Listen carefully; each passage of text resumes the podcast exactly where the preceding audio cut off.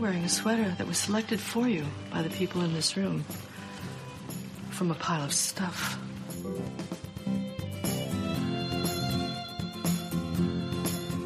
Give me a full ballerina skirt and a hint of saloon, and I'm on board. Mm.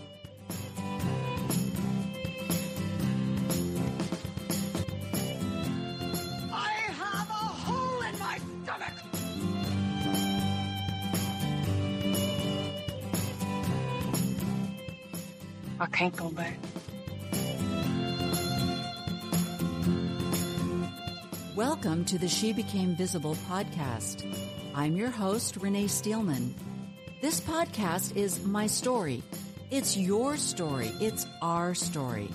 It's all the stories of all the women who one day knew that it was time to remember who they were, who they are, and stand up and be seen.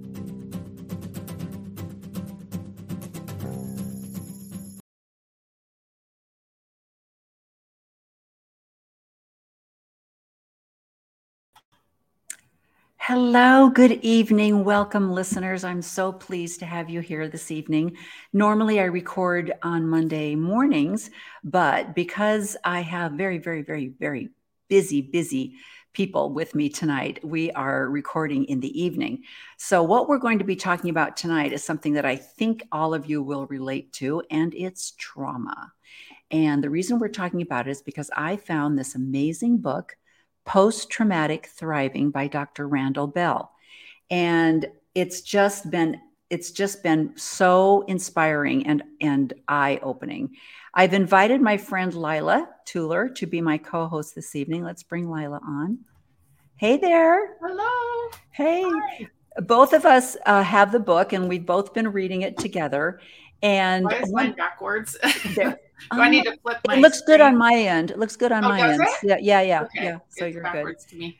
So Okay. one of the things I loved about the book, Lila, was um, the idea that there's no trauma Olympics.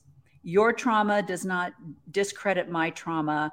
There is no like, oh, I didn't have trauma because your trauma is better than my trauma. Right. Uh, that was one of the things I loved about the book is that pretty much if you've lived a life on this earth, you will experience trauma in some way or form.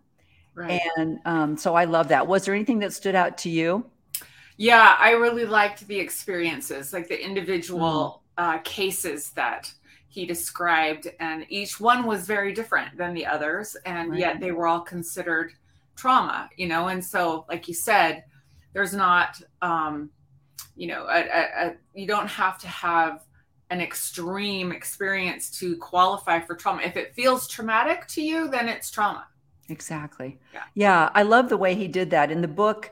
Um, listeners, what he did was he would uh, he would give a concept, and then he would explain the concept by giving real life experiences from people and friends that he kn- he knew that had given given him permission to share their stories. And then as each chapter would progress, he would show how these particular people progressed and how they got through their different stages of grief. And so I want to talk a little bit about Dr. Bell. First of all, tell you all a little bit about him because you may you may have heard of him. He has a the, the most fantastic nickname. They call him the Master of Disaster. and you you might think that that would be something that you wouldn't want to be called, but Dr. Bell is actually a sociologist and an economist who specializes in disaster recovery projects. And you might think, "Oh, a disaster. Okay, so that would be Hurricane Katrina. You're right, he was there. Uh, you might think it was uh, some kind of a, uh, another natural uh, c- calamity of some kind, but he actually goes to various kinds of disasters because it does affect, like JonBenét. He was on the JonBenét Ramsey. I mean, I think that's fascinating. He is no stranger to how harsh the world is, and this is what gives him so much credit for this book. Dr. Bell has consulted in more tragedies around the world than anyone. He was retained for the World Trade Center Flight 93, Sandy Hook, uh, the BP oil spill, Hurricane Katrina, the Bikini Atoll nuclear test sites, the Northridge earthquake, the O.J. Simpson case, JonBenét Ramsey, Heaven's Gate, and hundreds of other cases. He has been retained by the federal governments of the United States, Canada, and Australia to help resolve numerous crises, and his work has generated billions of dollars to rebuild damaged communities. Dr. Bell's investigations have taken him to 50 states and seven continents, and he has met countless victims, which has earned him the nickname Master of Disaster. Mm-hmm. So he's not a newbie to this area, very well qualified to write a book called Post Traumatic Thriving. And as I mentioned, he has he has gained such wonderful relationships with some of the people that have gone through all of these traumatic experiences that I just listed. Um, he especially talks about um, the O.J. Simpson, Nicole Simpson, and her family. That's highlighted in the book. And um, so I just thought, you know what, Lila, you and I could talk about this book and how great it was, but let's just get the source. Let's just bring on Dr. Randy Bell and have him use his own own knowledge and share his wisdom with us, right? Yes. Bring him on. All right.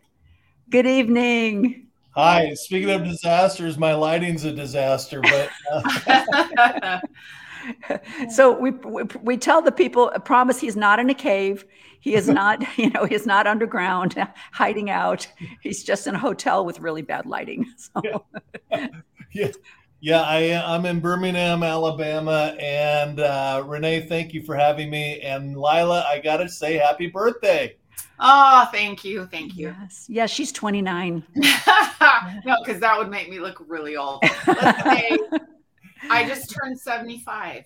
Oh, there you go. Yeah, I look great pretty good for 75, care. right? Great skincare. you both look great. Not far off, here. Well, you know, it's funny because my, my, number five, uh, my number five is turning 40 tomorrow. And oh. so all of my children at this point are 40 and above. And I'm like, that is so amazing because I'm 40. So, you know, it's like, that's so cool. We're now You're all 40. Yeah, yeah. Well, you so, look great, Renee, for having all those kids over 40. My goodness. Oh my gosh, it's it's crazy to think about because I, I remember turning 40. So it's like, ah. So Randy, you are actually on a disaster. You're working right now, right?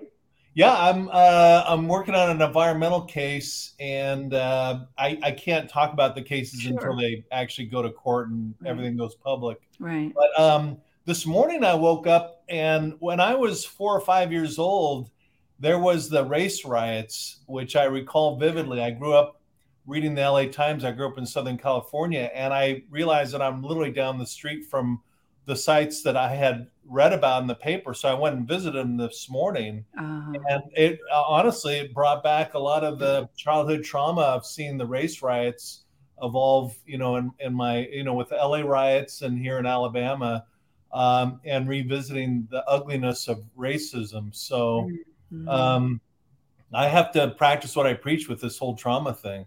Wow, no kidding. I love that you. That was one of the things you had that you brought up in your book is that um, the way our minds work, the way our uh, physiology works, that even just witnessing something is traumatic. And like you say, even just being a child, having read these things and now seeing the actual places is a form of trauma.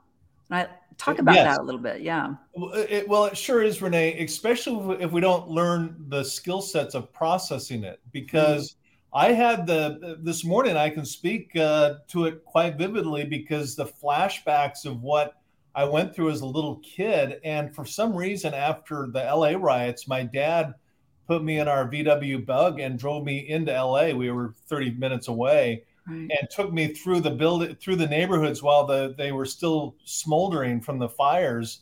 And I don't know to this day why he did that, but mm. I just know that it was very, very impactful for me. For the life of me, I couldn't understand why people couldn't get along, why we just didn't love everyone. There was I saw no reason not to, and I just always have thought that racism was so ugly. Mm-hmm. And um, you know, it's nice to know that our society's made some progress, but uh, we also have some more work to do. I think. Oh my gosh, no kidding. Well, I love that. You know, when when people talk about trauma, they they do. You know, a lot of a lot of uh, professionals have talked about the different stages of of trauma, and most people start out with denial as the first stage. But in your case, you talked about shock actually yeah. being the first case. Mm, Yeah. yeah. So talk a little bit more about that. That that you, it's the actual trauma itself that is the first part that you we deal with. Yeah, you know, Elisabeth Kübler-Ross has the five stages of grief, but I stuck the the shock trauma uh, stage of trauma as chapter one because everybody I've talked to on these disasters I work on talk about the shock of realizing something for the very first time or having their lives turn upside down or uh, you know that that message or that uh, phone call that a loved one was lost Oh, you know there's a whole array of of trauma. And there's a whole physiology that goes with that. And to really recover from trauma it's very very therapeutic to understand how the brain is working to realize what we're going through is very normal. It's it's nature's way of protecting us. Um, and and the whole shock thing is to um, preserve us really keep us alive but if we don't process it later and complete the trauma cycle uh, we can have flashbacks uh, and we can relive that trauma as if it just happened to us. Uh, uh, and that goes with firsthand trauma or secondhand trauma. It doesn't matter. So, what, what we've learned in science is that processing the physiology of it is really a, an essential number one type of thing. Hmm. That's that's so amazing, and I, I also love the way you pointed out that everyone handles trauma differently, and it's very important not to judge others for how they they're handling a traumatic experience, and um, versus how you think you would have handled it, or maybe how you did handle something that you perceived as traumatic. Yeah. Yeah. Yeah. Yeah, I mean, before I did the research, frankly, I did everything perfectly wrong. I mean, I I handled my own tra- uh, personal traumas uh, exactly the wrong way, and and in dealing with others or thinking I'm helping with others, giving them anecdotal stupid advice uh, rather than just listening and not trying to fix things. Um, so I I plead totally guilty to have gone through the first half of my life not knowing what I was doing because the skill set's not taught in schools. That's why it's so essential we learn it. Because, like you said, Renee, everybody's been through stuff. Uh, it doesn't matter who you run into, uh, particularly at my age. Um, everybody's been through something. Right, exactly. So, Lila, when you were reading the book, um, did it kind of awaken something that you thought to yourself, I didn't think I'd ever really gone through any kind of trauma, but now after reading this, Yeah. I'm kind of looking back. And not not that you know we want to turn everybody into a bunch of like I thought I had a great life and now I read Randy's book and I'm so depressed. It's not Yeah. like that. It's not like that. But I do think that, um, like you, Randy, growing up in a in a certain type of environment with very um, unemotional people around me, that everything was just uh, let it roll off your back, get over it. Type, you know, that's how I was raised. That even when I look back on on my traumatic experience, that is exactly how I handled it. Oh well, what are you going to do? You know, nothing I can do about it. Just going to handle it. Let's just get going. You know. Um, so what what did you did, did it bring up anything that you had recognized in your own life? yeah i remember like maybe the well i've had i've had several shall we say not true near death experiences but experiences where i thought i was going to die. Mhm. and then i did have an actual near death experience where i actually did die but the ones prior to that were situations that i had put myself in um, where i thought i was going to die. And just the way that you know you either you know i think you either fight or you flee or you fight right? It's the one of those three things i Yeah. think Yeah, freeze, fly, uh, yeah, right flight or Right, flight, or freeze. Yeah, yeah Yeah. and um in in the first one i was on a chairlift in at alta resort ski resort at the end of the day and everyone had basically gone in and i decided i was going to take one more run Mhm. and i so i got on the lift and as i was you know halfway up the the lift it stopped and i was the only one on the lift. Like there was no one on, on it in front of me or behind me and it just stopped. And a storm rolled in. I was up there for i don't know how long because i didn't have a watch on. But i was not dressed appropriately for what was about to come rolling in. And i was up there for a long time and i nearly froze to death. And the only way i got down was there was a patrol ski patrol quite a ways away, I saw him with a headlamp on his head coming down the hill. And I took my pole. You got it, mind you, I'm shaking uncontrollably. My teeth are chattering uncontrollably. And I'm thinking I'm going to die. Mm-hmm. And it just kicked in. I got to make noise. And so I started banging my pole on the metal and screaming at the top of my lungs. And he stopped. And he looked and then he waved his pole. I could barely see him. It was getting dark. And then he went to the bottom and I waited and waited and then the lift started moving and I thought I'm going to I'm going to live, you know. So anyway, I only share that because um for me there was this feeling of um absolute terror that I was going to freeze to death up there on that lift and um, I don't remember, you know, my life flashing before me or any of those things, but it was an it, it it traumatized me to the point that after that experience, I didn't want to get back up on a lift for a long time. It took Yeah, I was going to ask you that if you've if you've skied since. Well, Yeah. I have. I, Yeah. I finally faced my fear and, and did it again, but that was very scary for me. And I thought, I, I don't want to get on one of those things again. I don't trust it. I, I you know, I could die up there. Yeah. So, um, you know, that was one experience where it, it kind of reminded me when I was reading the book, I was like, oh, yeah, there was that time. And it took a long time for me to get feeling back in my fingers and my nose and my toes. And um, because I was so cold. Right, right.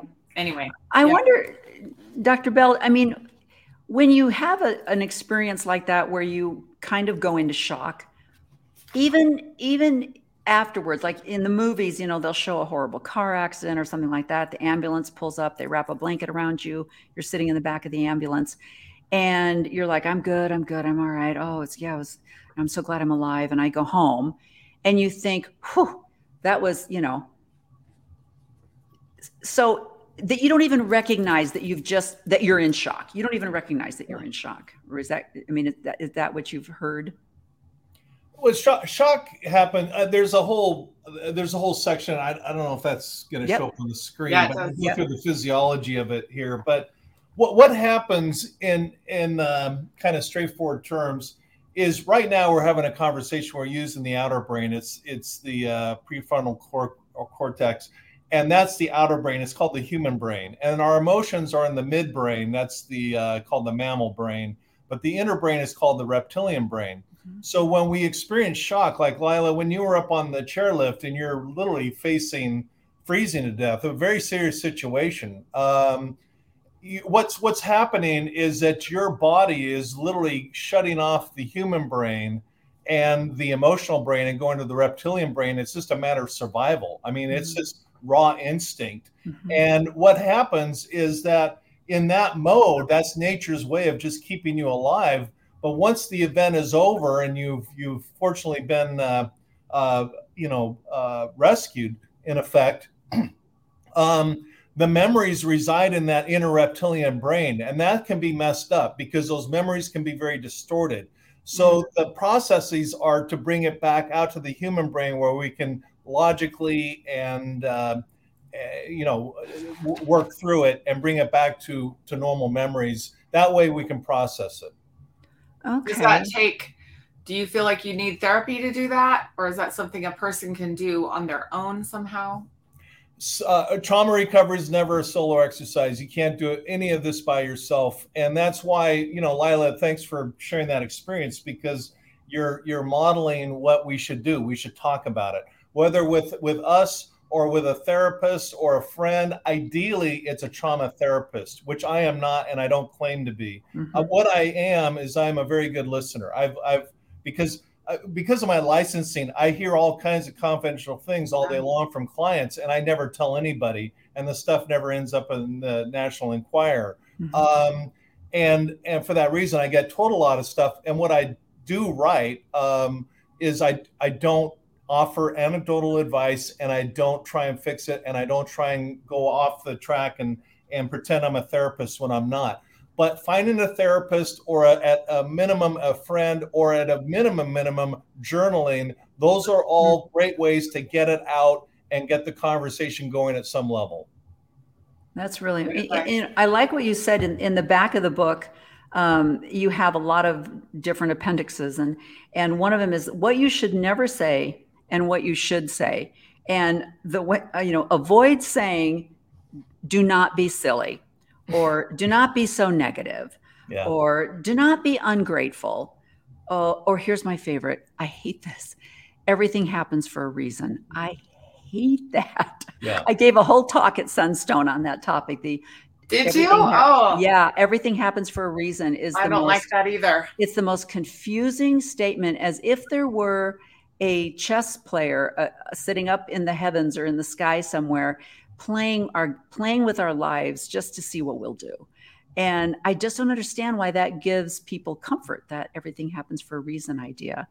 It's it's part of the it's part of the trauma cycle but they've taken it to a different you know instead of saying i've recovered from my traumatic or i went through the stages and i'm now now i'm to my grateful stage um, doesn't mean that it happened for a reason you know or the reason might be someone was driving drunk uh, you know i guess Yeah. that could be a reason but or get over it uh, grow up and stop living in the past i think that's very common have you prayed about it i love i love that you put that in or when someone says i know how you feel that's one of the things that you have um, and there's there's more or it's all part of god's plan uh, These it's are all not things like not to say, right? Mhm, these are all things not to say Yeah. Yeah, Don't say uh, these things. yeah, that was so long ago. Uh, think of all the people who have it worse. That's kind of what we were talking about when we were talking about the the trauma Olympics, where people think that you know, well, I didn't swim the Mekong Delta with my baby on my back, therefore I didn't really experience trauma because you know I didn't live through World War II. I didn't go through the Depression, so wham wham, stop stop whining, you know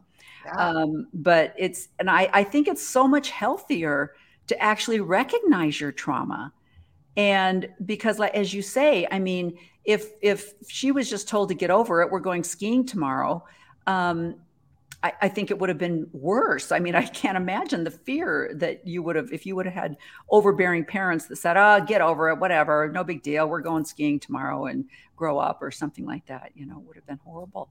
Um, but so after you get through the shock, why do we go into denial? Why is that like yeah. when you know that it happened, but yet why do we? And I'm speaking from my own experience, and I think it's just a matter of maybe it is a matter of experience. But you know, when I had my my sixth child, I had five very healthy babies, very easy deliveries, very you know natural, no drugs, yada yada. And then I have my sixth one, emergency cesarean. I am hemorrhaging.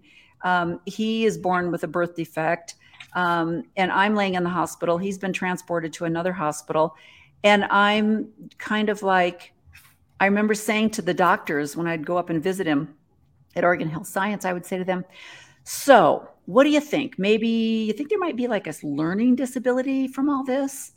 And they would look at me like, do you not understand what's going on here and i didn't because i don't have sick babies i i don't have traumatic birth experiences and even even after we brought him home i think i thought that his brain would heal and he would get better and he might be a little slow at reaching some of his milestones but you know it's he's going to catch up and it's going to be fine and and maybe that's a survival is it a survival instinct randy or Yeah, it kind of is. I think in evolution, what's happened is nature realizes we can only take so much uh, at a time. You know, the Mhm. emotions can be very overwhelming and they can be very destructive. So we nature kind of doses us to Mm. and gets us to up to reality, but it doesn't do it immediately because it can be so overwhelming. That's uh, that's the best explanation of denial that I've heard, but that is clearly part of the trauma process. hmm And and as in all of the stages, there's danger of living in that stage for too long. Well, you're you're right, but that it- it's it's kind of a, a two way thing. One is it's totally normal. Shock is totally normal. Denial is normal. Anger is normal. Just don't hurt anybody. Don't hurt anybody else. Depression's normal. They're all Mhm. normal, Mhm, but you don't like you just said so well. You don't want to get stuck there. mhm. Yeah, and I, I love I love in your in in your chapter uh, under denial, it says all recognize that profound, positive, and permanent transformations are possible in the aftermath of trauma and suffering. All cultures universally admire those who overcome. Indeed, our very character is revealed in the way that we respond to challenges. Suffering involves coming to a new reality where we do not have all the answers. And maybe that's maybe that's why we go into denial is because before I thought I was so smart. I mean, I like I said, I have I have my babies at a naturopath clinic. I don't have any drugs. I just pop out eight pound babies and I bring them home, and you know, and I just knew how to birth babies, you know. And so when this happens to me, I was like, wait, wait, no, no, no, no. This doesn't happen to me. This this is not how I do things. Um, so yeah, for a number of years, I was in a lot of denial for sure. Yeah. Yeah. Yeah. I hear you. Yeah. Um, it's very, very normal. So when you were dealing with some of your cases, like I know you talk a lot about the O.J. Simpson and the, the the, sisters, uh, Tanya especially. You you highlight her in the book. And what were some of the examples that you gave of her denial or her shock or her anger that she went through and or some of the other sisters went through after they realized that no, your sister has been murdered? Yeah, I mean, uh, that was a fascinating situation because the Brown family lives, uh, they live, they've moved, but uh, very close to where I live right now. And mm-hmm. the uh, they went through everything the shock the denial the anger and i remember one day i was at their home and denise was denise is a really cool person uh, you mm-hmm. can hang out and talk to denise forever uh, but she was what the tv you know saw was her anger side and for good reason. She mm-hmm. had every right to be angry. And she, uh, I happened to be there on a day where she was just really upset. And I have permission to, to share this. I, I asked her years ago if I could. And then, she, and the whole family was there. Um, and then me, and I, I suddenly realized I was sitting in Nicole's chair. I was sitting in the empty chair.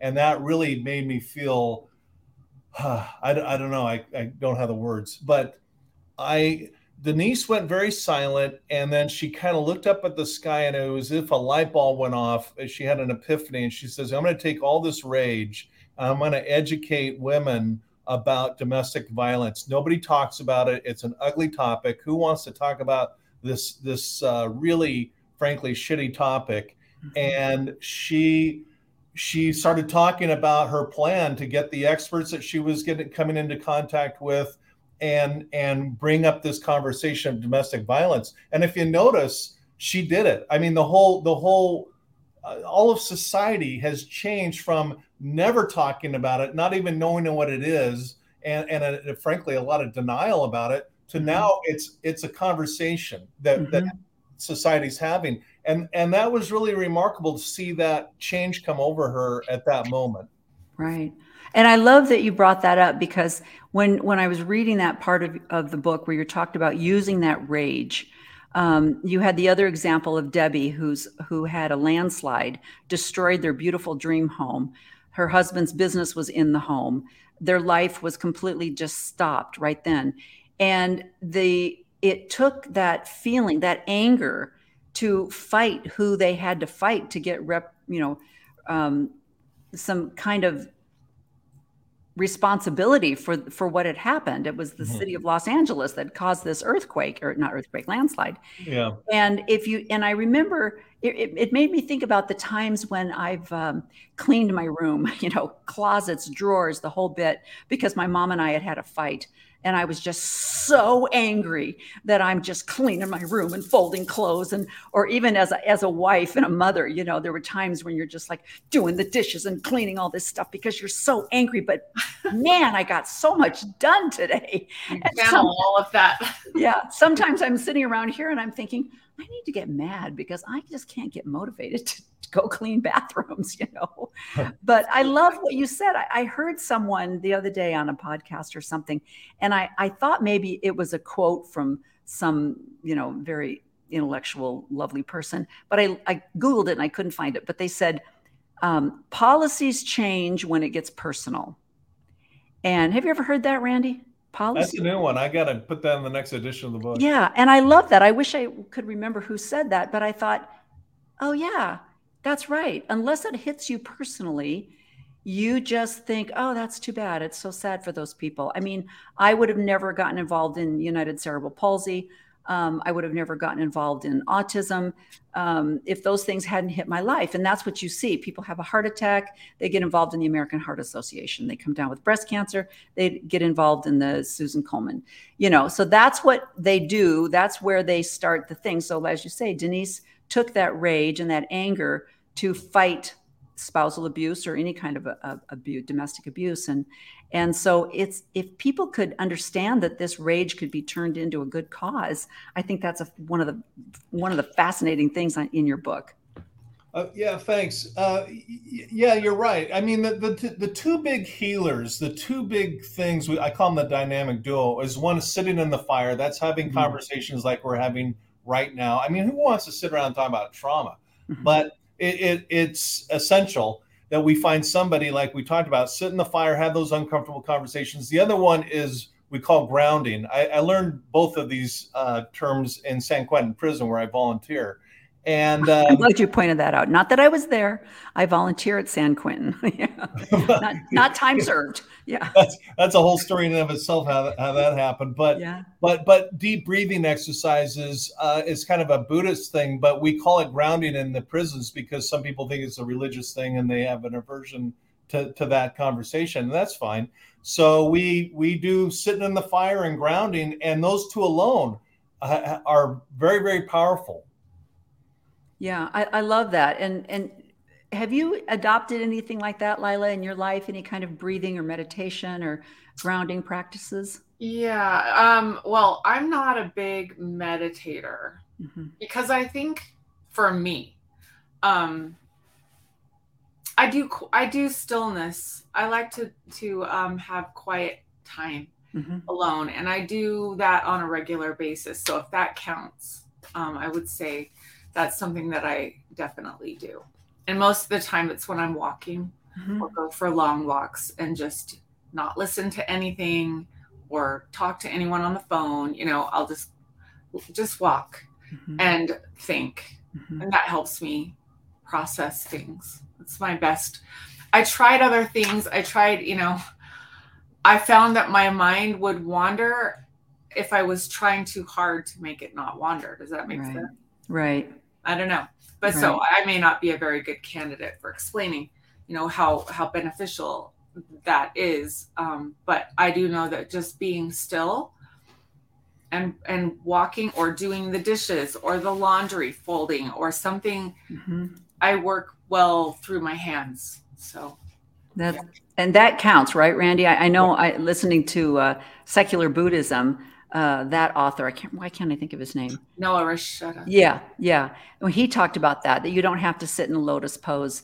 That doesn't work for everybody. That sometimes you ha- people have to be active in some way, like maybe going for a walk or something like yeah. that. Um, but however you can figure it out. I like Randy what you talked about, um, Mr. Fender. Tell everybody what you talked to how what he how he decided to find some grounding.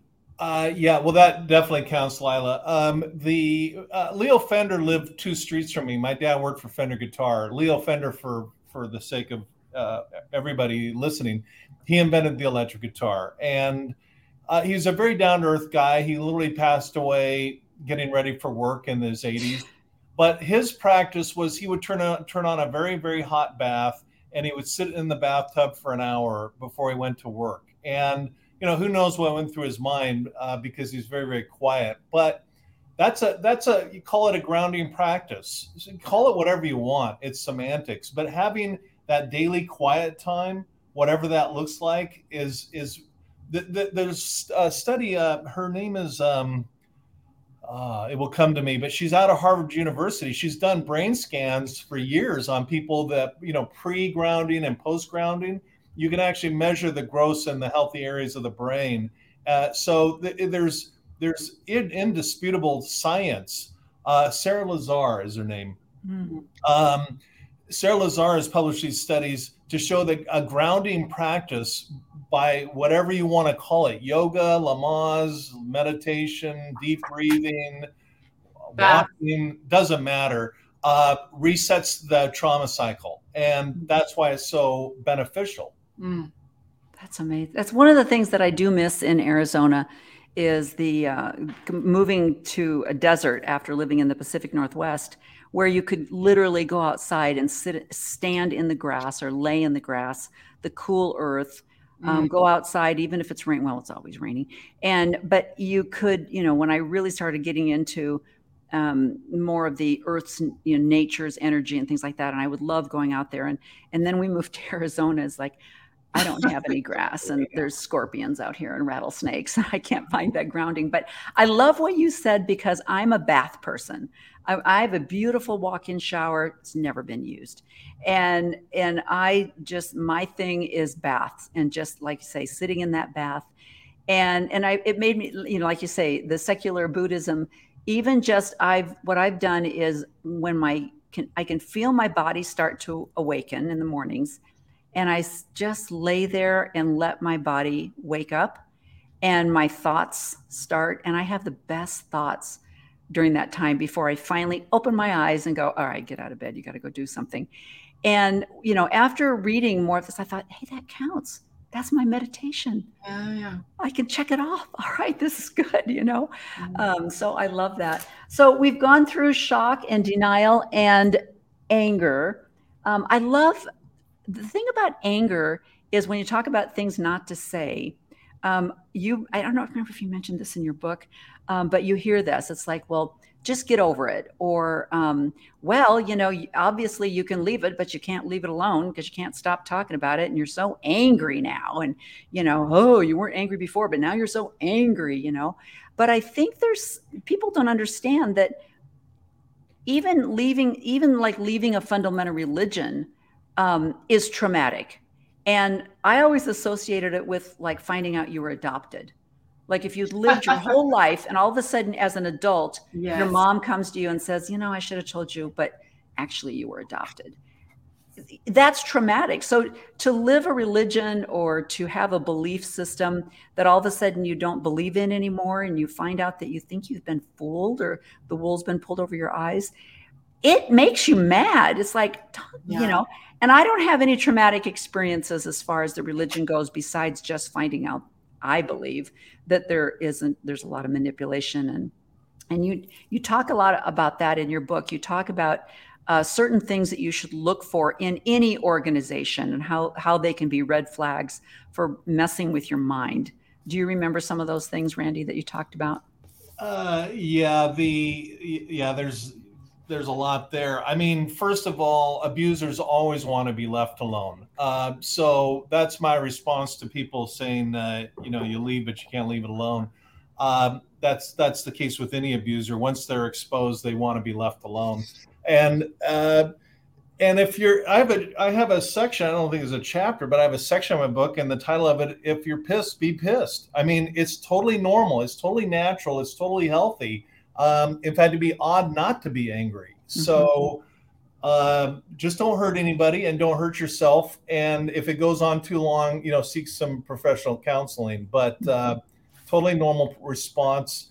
And and you know, there's another phrase I use throughout the whole book. It's rinse and repeat. Sometimes you get to the more advanced stages, and then some days after years you go back and you spend a day being angry again or depressed again. Again, totally normal. Where you kind of rinse and repeat. You're looking at the overall trend, not not uh, a linear straight line. And those are the Exactly. thoughts that come to mind. I like when you I, I like that you pointed out that these aren't stages that you go through check check. I've gone through grief. I'm In done with that now. Yeah. And then you, yeah. that sometimes there might be you might wake up someday and you might be back in denial or you wake up one day and you might be back in the anger or the depression stage where you just think oh, I, I can't believe he's gone or i can't believe they did that to me and maybe just having a bad day but it, but your point is and this is what i loved about the whole book is not staying in any of these stages and working through the the and i love that you pointed out that you can't go from from let's say you've got the you've got shock denial anger bargaining and depression. You can't go from that to connection forgiveness resilience without doing the work and i think that's good to know because we are kind of a fix it immediate gratification type of a society Yeah. and um, so and i love that you talked about connection talk a little bit about that Well, you know, you've got to f- um, find the right tribe. Uh, having having friends that you can relate to is invaluable, um, and and particularly when you go through you know a high demand religion type thing, um, that can totally wipe out what you thought was a friendship base that's Yeah. no longer there. Mhm.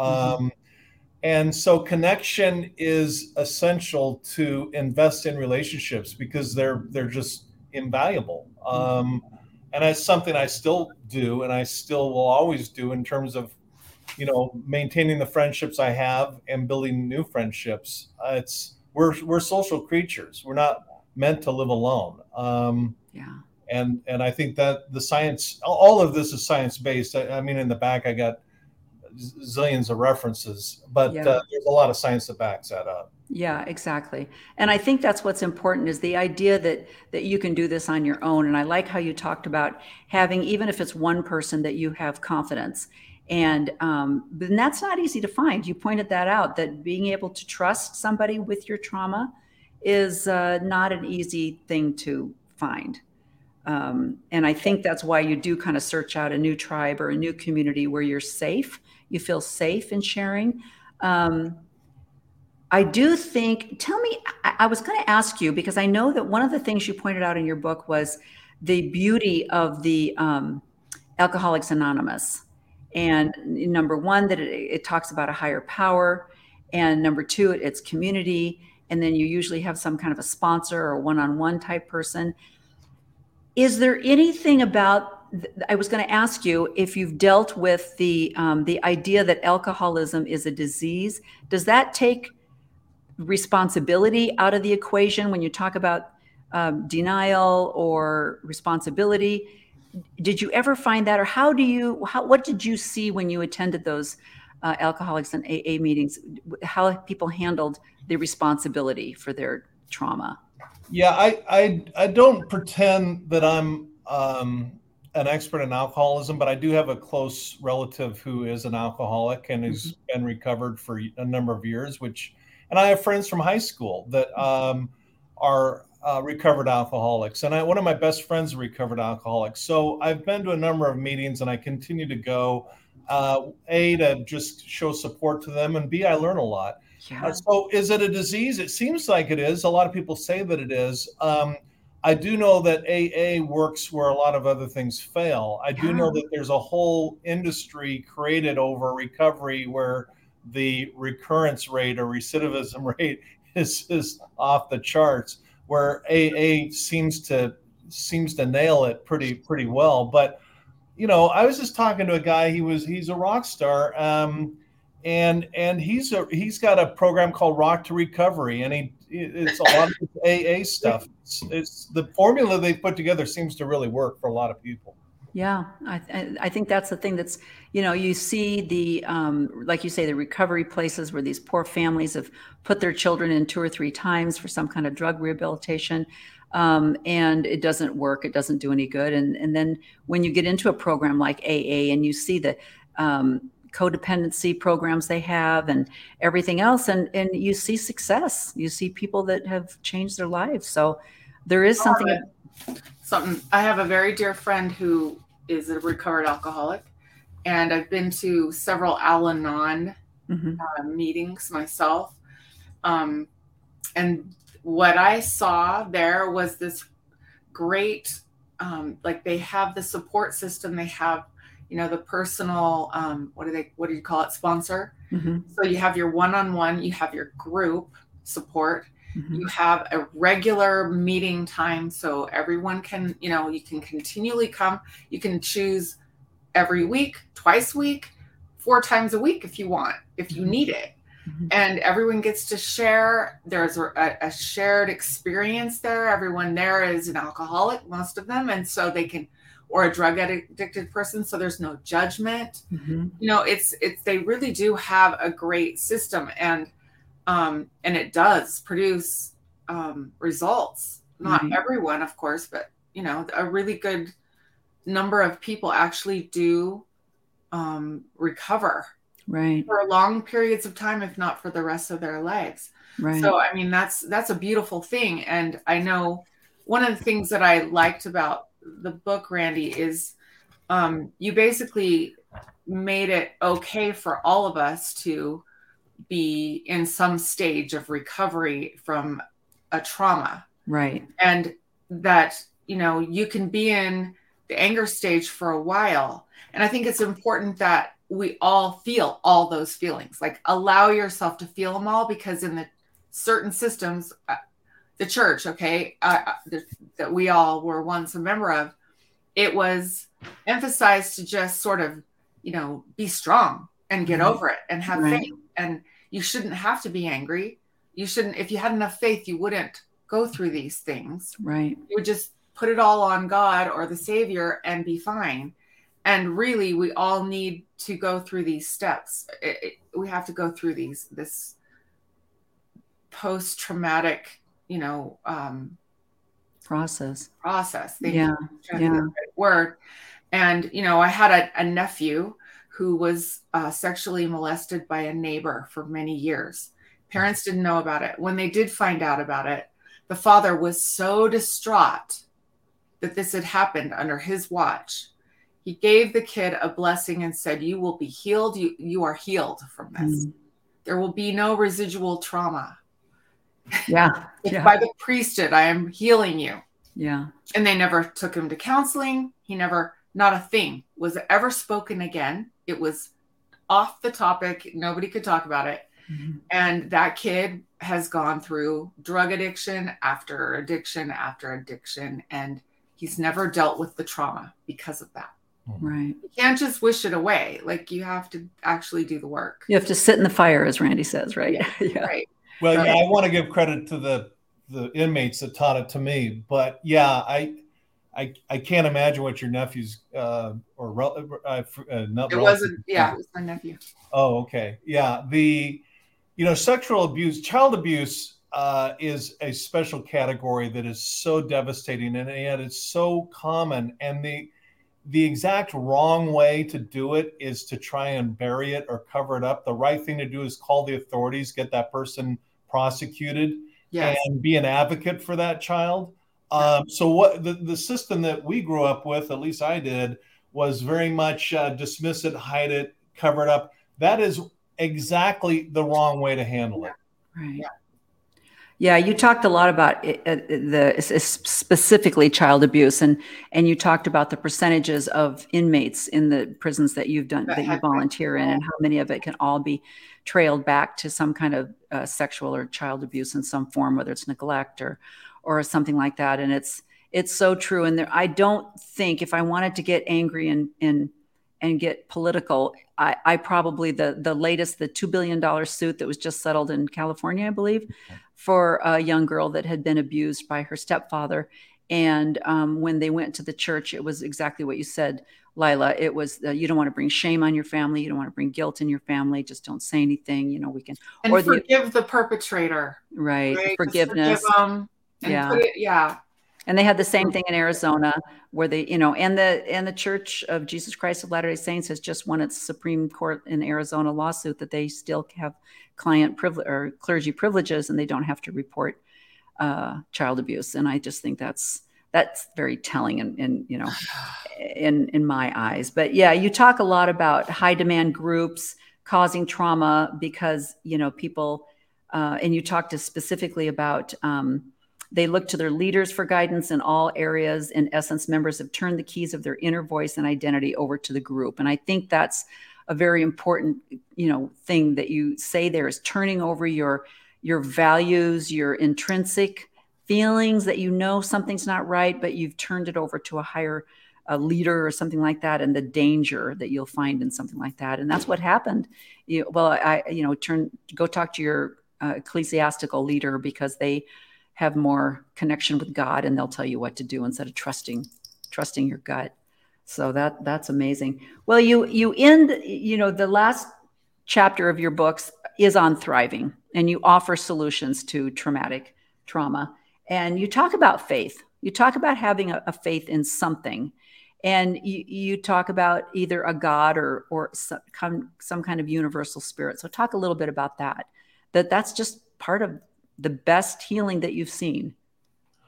Well, yeah, chapter 11 is about faith and I try and I try and be invite everybody to that conversation. Include I my, my, one of my best friends, my best man uh is an atheist and we are just hung out at the beach a couple weeks ago. I mean, I love the guy. He's one of the most kind, insightful, wickedly smart, wickedly successful um guys I know. And uh, uh and so if if wherever anybody is on the spectrum of belief or disbelief isn't the issue. The issue is having a cause or some purpose greater than ourselves. There you go. If if if we don't, then we're the biggest cause in our life, and that's that's not really a recipe for success, according to again all my observations and more importantly all the all the science out there.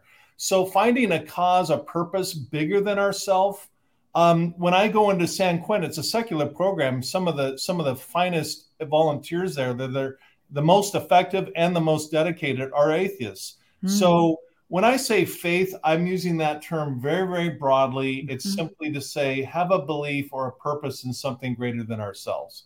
That seems to be a common denominator who to everyone I've seen really deal with their trauma with some dignity and some class and some integrity that seems to always be the case. Mm-hmm, mm-hmm. And I think that's so true. And p- people sometimes get the feelings uh, or the insight that they've had, they get that confused if they're in some kind of a religion or some kind of a system, I should say, not necessarily religion, but a system that has taken away your ability to use your own thinking. And that, so they'll say, well, I, I, I had this experience and it was so visceral that I can't explain it. Therefore, it must be blah, blah, blah, fill in the blanks. Where turning it over to just a faith of some kind that there's something greater than you helps you to explain that and doesn't necessarily turn over your own critical thinking to a system of some kind. And because I've had wonderful experiences and and I love the fact that I feel like it was mine. It was my experience that I had. And I don't relate it to any outside um, explanation from someone else telling me why it happened or who it was that you know put that thought into my mind or something like that. Mm-hmm. um, so i love that part. And then you go on to talk about connection and then you talk about forgiveness and that's that's an interesting subject. I, I remember listening to there's a a very uh, very popular um, I believe he's a political figure, but he he had a comment on forgiveness, and he said um, he said Christians get forgiveness all wrong. He said in the Jewish religion, he's he's Jewish. He's in the Jewish religion. Um, you don't forgive someone unless they've asked you to forgive them, and they have acknowledged what they've done and asked you then. And he, even if they ask you, you don't have to accept it at that time. And I thought, oh, I love that. That's way better. So, talk a little bit about how you talk about forgiveness in the book. Well, the first the first thing I do, Renee, is I I dispel the myth that the notion forgive and forget is some of the most stupid, uh, damaging advice at least I've ever heard, I, and I don't think I'm alone. So we got to dispel that. Who's going to forget, you know, these horrible crimes and and abuses that that happen? That's absurd. Um, forgiveness is more the, the goal with trauma recovery isn't to forget about the trauma. I mean lila you you're not going to ever forget sitting on that uh ch- that uh, chairlift you know worried about freezing to death quite literally. That that's a traumatic experience. So who's going to forget that? What you, where you want to get mentally with forgiveness is to allow the memory to pass through our minds without the brain's amygdala uh, triggering you and and running through that whole trauma cycle and the nervousness and the high blood pressure uh, all over again as if the trauma is reoccurring when it's not. You want the memory to pass through harmlessly through our minds. That's the goal. And i i, I think i know you well enough lila to, to and I, I see it in your in your uh, face as you talk about it that yeah you're reliving a memory but you're not you know you're not freaking out. You sound, you look like you've handled this in a in a very healthy way where you can repeat the story without um, the whole trauma uh, trap. Right. So that's the goal with with forgiveness is to, of course, you remember it, but you don't let it take you down. Right. You don't. You don't have. That makes sense. I mean, I feel like remembering it is important so that you don't allow it to happen again or you don't you know it's like what's the point of living i was talking to a friend today about this. If we don't ever learn anything or change anything what are we here for? What's the purpose of being on the planet if we aren't learning things from our experiences? And so yeah you remember them. Right. Uh, it's important to remember them but it's what did you learn from that Mhm. well, I learned to wear warmer clothes and to look at the weather report and not go, you know, on the lift as the last person and make sure that it's not going to, you know, I'm not going to get stuck. Yeah. So, like, those are the things you learn. And that's, I, I'm glad that I learned those things. And I haven't had that same ha- thing happen again because of that. So, yeah, I think remembering can serve you well in your life right? And the choices Yeah. you make from that point on. Don't allow yourself to be traumatized by the same type of person over and over, right? Yeah. As an example. I mean, that's Yeah. I'm with you. And you talked about that when going back to the Nicole Brown family and how they they learned they learned going through the process and the sisters learned and their relationships that they had with with uh, male partners after Wow. that and and uh, how they used the knowledge and the remembering of what happened to have their lives be better. Yeah. Yeah. And they changed the whole and they and they and they funneled that energy because what happens, trauma creates an enormous amount of energy, and the idea is to tap into that energy and do something really cool with it. Hmm. That's a really big principle of the whole book is is recognizing that we're going to tap into that energy and it, like you're doing this podcast renee that's super cool you know i know I, i'm I, I know you're helping people with with cha- you know channeling your energy into something super cool and that's what we're all you know attempting to do is, is to Mhm. tap into that energy for something that's good Right, exactly. Well, I appreciate that. Well, everyone, Randy, thank you so much for joining us tonight and sharing your wisdom. And I cannot talk about this book enough uh, Post Traumatic Thriving. And um, we're going to let you go. I know you've got some other things you have to do because you're actually working. And so we're going to let you go. Thank you so much for sharing your wisdom with us. thanks tonight. and happy birthday again lila Thank you. Okay, good night. Renee. Bye, Randy. Oh my gosh. So yeah, this this book is absolutely amazing. And what I love about it is it comes in audio. And Yes. there's something about when you've got a good narrator, it can make Mhm. or break an audiobook. Yeah, And really. Randy narrates a little bit of this, and also he has another uh, person that uh, reads the book, and it's absolutely amazing. And I just love the ability, as you said, to me, uh, a great form of grounding, as Randy talks about, is going for a walk and listening to something like this, Yes. learning, and that to me is meditation. I, I find that much more.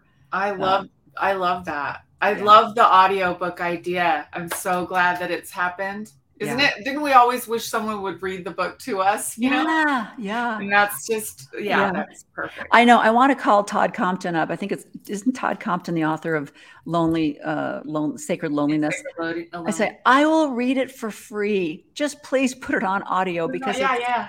such a beautiful book, and I just want to listen to it. But once I get in it, I I do. It's it's a page turner. It's hard to put down. But then if I do put it down for too long, then I, Yeah. I then I want it to be in track. audio. I Yeah, know. exactly.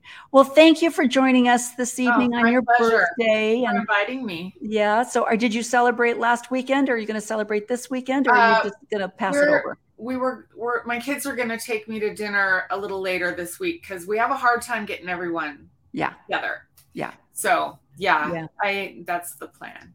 So I did have tonight free. So I know it's one of the things I want to tell all of you, uh, if there's any young mothers listening, that um, be grateful. That's that's the thing that actually Randy ends on is gra- gratitude. That's the very last part that he talks about in the book, is be you know is being grateful and be grateful when your kids are young that you and you have control over keeping them all together and doing all those family because once they get older, yeah, the chance of getting all of them there that's is so very hard. rare and it's it's something that you know if you want to give your mother something everybody show up if that's all you have to do is be there and it's Yeah. very people Yeah, you don't need a gift. Just yeah those show up. darn gift you know those darn kids they get their own lives and i don't know why they think they can that. But yeah, anyway, so well, thank you for joining me and Oh, helping me. And this has fun. been Thanks wonderful. for inviting me. It was really good. I Brandy's a great friend. Yeah. Um, he's written a lot of other books too. So Oh, he has. I, I also started reading his We Be, We Be. I should bring it back do on. we be do what is it? Me, we, Randy. what is it? oh, he's there. It It's is. Yes. What is it? Me, we, do, be. Yeah. There you go. Me, we do be. Okay. Yeah, I got made fun of on national TV in Australia for that title. Oh, but did That's you? okay. What did they say? They were going uh, doobie and Oh, doobie. and- We Doobie doobie doo. That's perfect. No, it's a good right. one. It's a good All one. right, you guys, I'll let you go for real now. Thanks. All right, okay, bye bye. Bye bye. Oh my gosh, you guys. I just, you know, I really think that you need to understand living if you're uh, if you're alive, you have have gone through some kind of trauma. And um, understanding the stages of grief and helping individuals navigate the stages of grief or using your rage or your anger um, to force you to do some good. Um, that's what it's all about using your experience to help others. And Randy highlights so many of these great people that have done exactly that. So if you need inspiration, if you need some ideas of how you can turn your trauma and your grief and your anger into good, then you definitely have to get this book and it'll give you some great ideas. So thank you so much for joining me tonight. Next week, I have a wonderful guest scheduled. She was actually in a documentary that was filmed in Canada, and uh, we're working out all the bugs right now, but she's going to be my guest next Monday. So she's going to have her story to tell. I hope that you have all decided what your story is and, and how you have decided to stand up, become visible, live your best life, and live your purpose. So thanks for joining me tonight. Bye bye.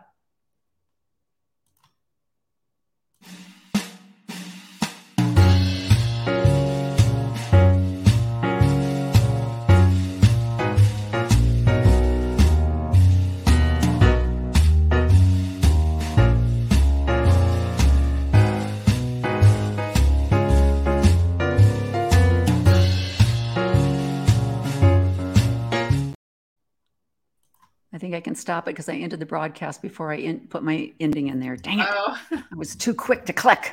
I also have a little thing that I was going to put on. So, oh well, next week I'll. I need. Why don't I have a maven? I need a maven. you do need a maven. Yes, that's doing all this stuff for me. In Put fact, I. into the universe. I know. you know, or maybe on your next podcast, say, anybody want to be my maven? Yeah, that's a good idea. I. She. Did you hear? She's serious about moving to India. Did you see her? Yeah. No, I haven't. What is that? Something she just put out there? Yeah, she was on Facebook and she put something out there about does anybody know, you know, how to move to India or whatever? How to Yeah. move to India? And somebody was like, "Oh, I know, you know, Martine. Martine gave her a friend or something that had lived there or lives there or something." And so I talked to her and and I said something like, uh, "Well, did you get moved out or where are you going?" And she's like, "India." And I was like, "Oh, you're She really serious?" is. She really Yeah. is. I can't. I can't. That would scare the daylights out. Yeah, I know. No. That's not a place on my uh, radar. No, the the poverty and the food and the water and the illness. and- Yeah. Yeah. I, Oh, I I think maybe Kentucky might be a little bit easier to. Let's, I think she's looking for some place where she can live more economically, mhm. and uh, I'm thinking there's got to be a place in the U.S. Yeah. that's you know, a little bit more economic than. Let's see. I've heard Missouri is a cheap place to live. Yeah, yeah. I've heard a couple their cousins. economy, like their housing is really inexpensive and everything, like their taxes are low. It's not necessarily a retirement place uh, necessarily. Because I've heard Florida and Arizona are the top two retirement states. Yeah, it's a great place, but it's financially it's gone cuckoo. It used to be great, now it's gone nuts. Arizona? Uh huh. Oh. Yeah, housing prices have gone up here. I mean, we we could probably ask three times what we paid for this house, and we've only lived here five years. It's ridiculous. It's ridiculous. I well, that's happened here too. yeah, It's we're never going to move. It's crazy. We, in fact, we thought about it because we we live in a golf community, Mhm. and there's a little bit of a snobby air to this place. I, I don't like Mhm. it, and we thought, well, let's go see what's out there. There might be a nice place where we could live that doesn't have a golf club and all Right, this all that. garbage. And so we went and looked, and was like, oh, no, thank you. I guess we're Yeah. going home. We're just going to, Yeah. you know. I don't know where I'm gonna go. I have no idea. My kids this this little home I live in, which is a tiny little place, but it's fine. Yeah. There's just two of us. Yeah. Um, it's owned by my kids. They bought it with the trust, the family trust, and they Oh. want to sell. So I'll be out and I don't know where. Like I'm looking around thinking, I can't afford any of these places. yeah. Everything's tripled, quadrupled. Well, I- yeah. Not only that, but you know, like I said, even apartments, even to rent, I know. three, four, five thousand dollars a month for some Yeah. in a, no garage, no bedroom place. Yeah. Yeah, it's it's gone through the roof. So I think I might have to cohabitate with someone who can pay. There you go. My son is not paying. like, Yeah. That's Yeah. living with me. He's not paying. Well, you know, Sherry do lost her roommate. She might be willing to take somebody. look into that. anyone but her. Yeah. no, I, I'm sure she's a lovely person. I just yeah, exactly. I actually would rather have a, you know, like a boyfriend situation. That would be roommate. nice. That would be nice. And I do have a boyfriend, and we have talked about it. We'll see. We'll Yeah, go for it, girl.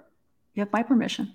Thank you. Yeah. Thank you. Well, happy birthday. Thank you Thank for taking you, time out of your birthday day to help me with this. Absolutely, it was I just- enjoyable. I love having somebody else to to bounce things off of. And you know, it's not just me rattling on. So Well, thank you for including me. It's been very nice. Yeah. I don't I I don't say you know, I hopefully I'm not saying more than you want me to say. Oh, it's Just tell me to shut up if I do that. No, no, it's absolutely perfect. Yeah.